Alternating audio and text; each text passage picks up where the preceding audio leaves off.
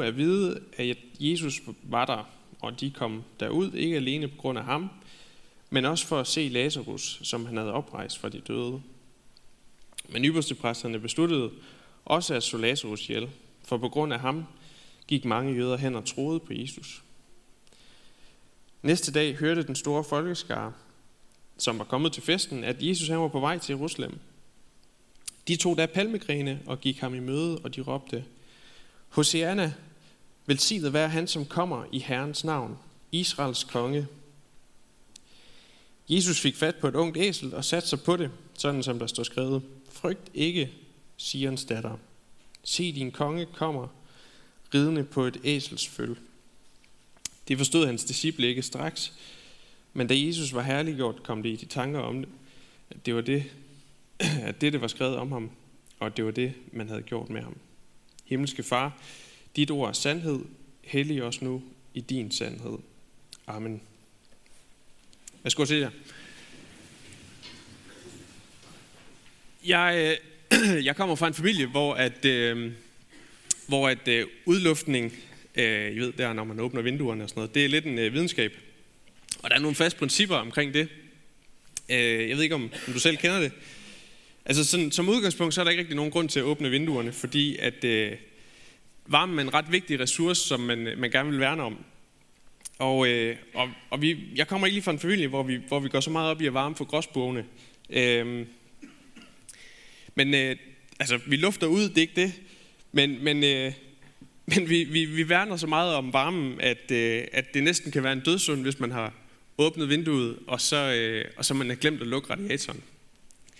Øh, sådan, sådan, sådan er det hjemme i, i min familie, og det er lidt sjovt, fordi øh, man kan tage sådan nogle ting med sig videre. Men, øh, men ja, så, så jeg ved ikke, om I kender det, at, at man, man kender, altså man, man kan snakke, man kan tænke om fros på en eller anden måde, på mange forskellige måder, facetter i livet. Øh, det er bare et eksempel på en eller anden måde.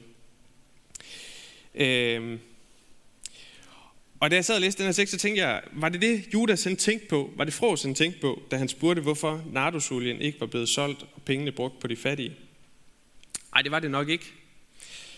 Var det optimering og ansvarlig brug af ressourcer, der fyldte i Judas' hoved? Nok ikke først og fremmest. I hvert fald ikke, hvis vi lytter til det, Johannes han siger om ham. Men hvem var Judas? Vidste han overhovedet, hvem han selv var? Og hvordan kunne han undgå, hvordan kunne han undgå at blive den, han blev? Vi ved dybest set ikke, hvad der foregik inde i Judas, men han er et eksempel på, hvordan ondskaben kan få magten over os.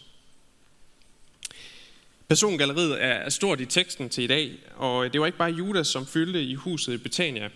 De var flere. Jesus han var kommet til Betania til sine gode venner Lazarus, Martha og Maria, for kort tid siden havde Jesus oprejst Lazarus fra de døde.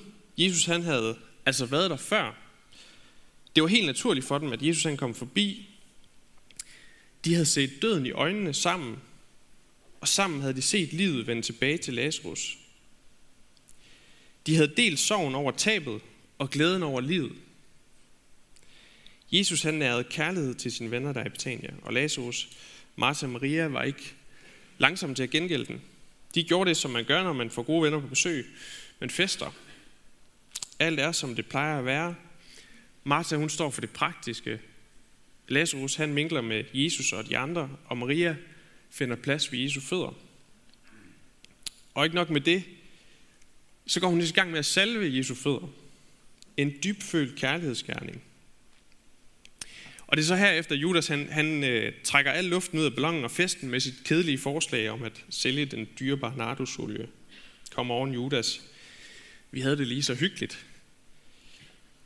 Vi kender Judas' øh, bagvedliggende motivation, men er det bare for festens skyld, at Jesus holder fast i, at Maria gør det rigtige? Nej, heller ikke.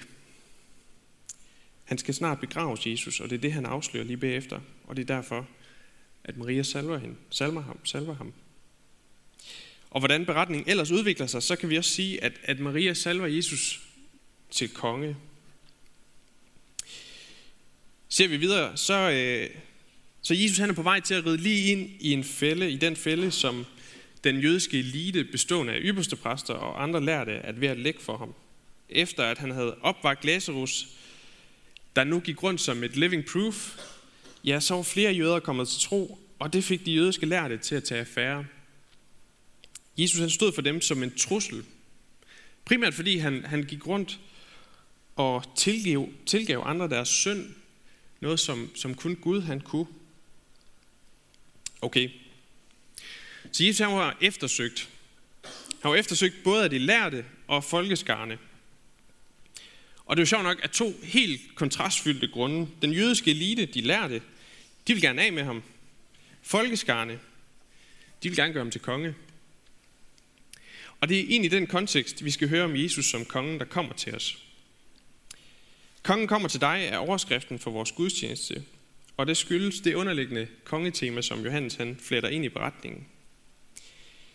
Fordi hvordan er Jesus konge, og hvad betyder det for os? Det skal vi se nærmere på under to underoverskrifter. Et, Jesus han kommer med fred. To, Jesus han kommer for at forsone os med Gud. Et, Jesus han kommer med fred. Hvordan ved vi, at Jesus han kommer med fred? Jo, Johannes han afslører det først og fremmest på det transportmiddel, som Jesus han lader sig fragte ind i Jerusalem på. Et æsel eller et ungt æsel. Et æsels følge eller et ungt æsel. En helt almindelig, eller en helt normal konge ville ride ind øh, i en by på en hest. Heste var datidens krigsmaskiner. En hest symboliserede magt, og vi kan sammenligne dem lidt i dag med, med en kampvogn. Øh, en konge ville aldrig ride ind i en by på, på et æsel. Man kan godt få lyst til at spørge, er, er, Jesus, er Jesus virkelig konge? Øh, ja, det er han. Det hylder folket ham i hvert fald som. Men det er på en anden måde, end hvad folkeskarne forventer. Det er nemlig lige ved det tidspunkt, at folket skal til at gøre ham til konge, at Jesus han snupper et æsel. Øh, han vil nemlig noget andet end folket. Og vi kan stoppe kort op her og spørge, hvor ofte sker det ikke, at vi gerne vil have Jesus til at være noget, til at være, som vi gerne vil have ham. Lad os bare tage et eksempel fra Bibelen på den problemstilling. Israel havde lige siden profeten Samuel længtes efter en konge. Hvorfor? Jo, så de kunne være ligesom de folkeslag, som boede rundt om Israel. De ville gerne være normale. De ville gerne ligne de andre. Samuel, vil du ikke nok give os en konge, ligesom hos alle de andre folk, havde de sagt. Og Gud, han må fortælle Samuel, at det ikke er, det er ikke ham, men det er Gud. Det er mig, de forkaster, siger han. Et andet eksempel fra, fra Ny Testamente øh, er, at flere gange så møder folkeskaren Jesus, og, øh, og ofte så er folkeskaren optaget af at se de tegn, som Jesus han gør. Øh, Jesus han har bare en helt anden dagsorden, øh, som regel. Han vil, at de skal komme til tro, mens de gerne vil se det, han gør. Øh, så ofte så møder vi mennesker i Bibelen, som har misforstået Gud, som vil noget helt andet, end hvad han vil. Så derfor så er det nærliggende at spørge, hvad vil vi med Gud? Øh, hvilke forventninger har vi til Gud, og stemmer de overens med, hvem han er? Og er vi mere villige til at gå med det, som virker, frem for det, som er sandhed? Så tilbage på sporet. Folkeskarne havde ret i at hylde Jesus som konge, men de havde misforstået hans opgave. De havde ikke forstået, at Jesus tilhører et andet rige. Han siger det lidt senere, da han forhøres af Pilatus. Mit rige er ikke af denne verden. Var mit rige af denne verden, havde min tjener kæmpet for, at jeg ikke skulle udleveres til jøderne. Men nu er mit rige ikke af denne verden. Jesus han er konge, men hans rige er ikke af den her verden. Jesus han rider ind i Jerusalem på et æsel, fordi Jesu rige er et fredsrige. Hvordan skal vi forstå det fredsrige? Jo, vi skal forstå det sådan, at, at kongen, vores konge, kommer til os med en ny og bedre administration. I Gamle Testamente læsningen, som Rakel læste op her, fra Zacharias' bog, og som også er det, Johannes citerer, ja, så hører vi netop om, hvordan Davids rides genoprettelse medfører en anden administration, hvor der står, jeg til intet gør vognene i Efraim og hestene i Jerusalem. Krigsbuerne skal til Han udråber fred til folkene. Jesu rige er med andre ord et rige, som ikke benytter sig af hård magt. Der er ikke længere brug for vognene, eller hestene, eller krigsburene. Jesu fredsrige bliver flere gange sammenlignet med Davids fredsrige. Øh, men faktum var, at David tusind år tidligere havde måttet tilkæmpe sig magten i Israel med Guds hjælp, før freden den kunne opstå. Jesus han måtte også kæmpe for at få os med i sit rige, men ikke med magt. Tværtimod, så er det med overgivelse. Derfor så er Jesu rige et fredsrige. Der er en grundlæggende ombytning af værdier i Guds rige for den her verdens rige. I Guds rige så består magten af fornedrelsen. Gud har udvalgt det lave for at ophøje det. For eksempel, David han var bare en almindelig forhyrte, den yngste i sin søskendeflok. He was a nobody, men ikke for Gud. Og deri består Jesu fredsrige, at han ved sin fornedrelse gav afkald på magten. Hans død var en stedfortrædende død, og den død har givet os fred med Gud. Prøv at forestille jer, prøv at forestille jer Noah, altså Noah fra Bibelen. Han har fået den her vilde mission af Gud om at bygge en ark, så ham og hans familie kan overleve den dom, som Gud har udstedt over menneskene. Han får bygget arken. Dyrene kommer med, og vandet begynder at flyde. På 40 dage, så går Noah og hans familie fra at være en familie ud af mange familier, til at være den eneste familie tilbage. Han har lige været vidne til, at Gud har udslettet alle mennesker, undtagen ham selv. Efter 40 dage, så kan han sende en due ud, og duen vender tilbage med en gren. Det ultimative symbol på fred. Nu kan noget nyt begynde. Nora kan ånde lettet op. Guds vrede er væk. Prøv så at forestille dig, at Kristus, han har skænket dig den samme fred.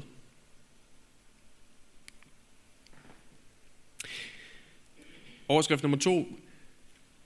Jesus kommer for at forsone os med Gud. Kristi rige er altså et fredsrige. Med Jesu rige er der kommet en ny administration, anderledes for den her verdens administration og hvordan den her verden administrerer. Kongen kommer til os, og det gør han, fordi han har en opgave. Hans opgave er at forsone os med Gud. Jo, hvad vil det sige? Jo, det vil sige, at der i syndefaldet opstod et fjendskab mellem Gud og os.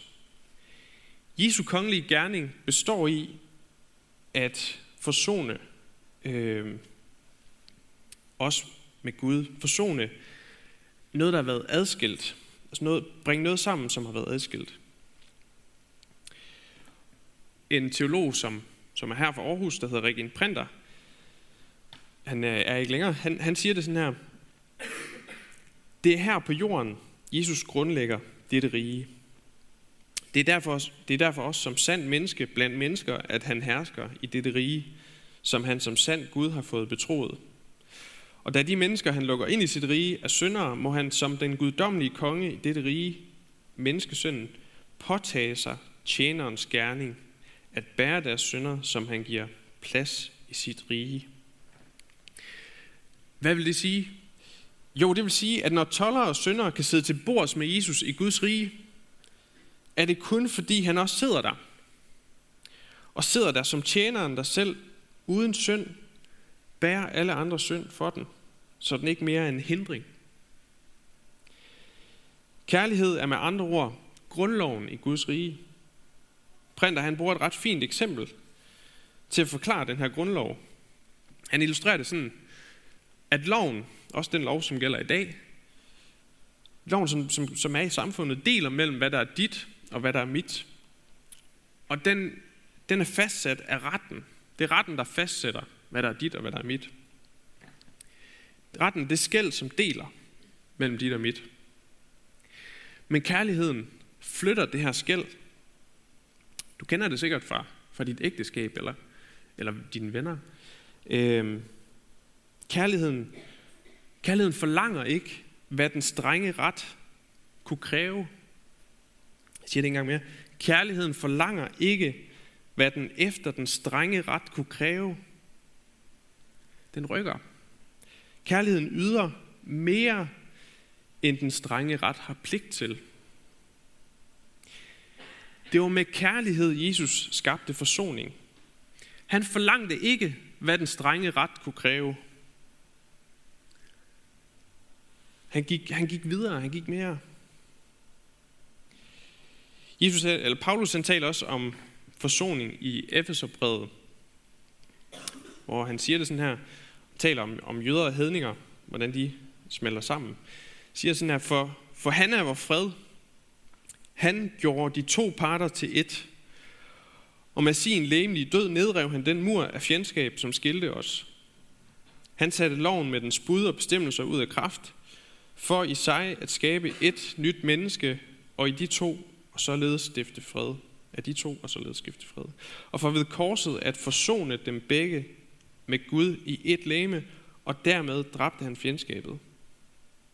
Og han kom og forkyndte fred for jer, der var langt borte, og fred for dem, der var nær. For gennem ham har både vi og I i en ånd adgang til faderen. Prøv derfor at lægge mærke til, når Claus om lidt skal indstifte nadveren, og han siger indstiftelsesordene, den korsfæstede og opstandende Herre, Jesus Kristus, som nu har gjort fyldest for alle vores sønder. Vi hører dem, vi hører dem hver søndag, men de er vigtige ord. Jesus han har gjort fyldest. Det betyder, at han har gjort nok. Jesus han har forsonet os med Gud ved at bære vores synd og zone den. Jeg øh, vil gerne vise et billede af en orm, som lever i Mellemøsten, og som man også kendte, på, som også kendte til på Bibels tid. Og øh, det er min afslutning, afsluttende bemærkning, som illustrerer, at Jesu kongelige gerning er at forsone os med Gud. Jeg har siddet og fundet billeder af dyr, som, øh, som er i Bibelen i forbindelse med et arbejde, jeg har her i foråret. Og øh, i min research så faldt jeg over et særligt dyr, som fik en særlig betydning for mig, øh, som, som jeg ikke synes, I skulle snydes for. Det er et lidt specielt dyr, men den bibelske kontekst, som vi finder det i, gør det meget interessant. Kermes øh, vermilio, eller skarlandormen hedder den. Og øh, skarlagen kender vi jo som den røde farve, og det kommer her. Hvorfor? Skarlanormen blev brugt til at farve tekstiler med på Bibels tid. Den formerer sig, skarlagenormen, ved at den finder et træ, som den går fast på. Når den har fundet en gren, skaber den en kuppel, og under kuplen så ligger den sine unger. Ungerne lever eller næres af moderens kuppel. De spiser altså af moderen for at overleve. Når ungerne når en bestemt modenhed, så, øh, så dør moderen. Og i den proces, så spreder moren øh, en rød skarlandfarve ud over ungerne. Efter tre dage, så løsriver den nu hvide og døde moder sig træet, og ungerne kan forlade sin rede. Øh, hvor finder vi den her ord i Bibelen? Jo, det gør vi i salme 22, som Jesus citerer fra på korset, når han råber, min Gud, min Gud, hvorfor har du forladt mig? Det er den indledning, som er til den salme. På et tidspunkt i salmen, så lyder det, men jeg er en orm, ikke en mand, en skændsel for mennesker, foragtet af folk. Det hebraiske ord her, for orm, afslører, at der taler om skarlands ormen. Hvem kender vi os, som hængte sig selv op på et træ, navlede sig fast til det, som døde på det, og hvis blod blev udgivet for sine børn, da han døde? Hvem kender vi, som vi bogstaveligt talt lever af hver søndag, når vi går til nadvar? Hvem kender vi, som gennem sin død skænkede os renhedens hvide dragt? Jo, du gættede rigtigt. Det er Jesus. Som konge forsoner Jesus os med Gud. Han tilbyder os et fredsrige, hvor kærligheden er grundloven. Og det er på den måde, han kommer til dig hver dag.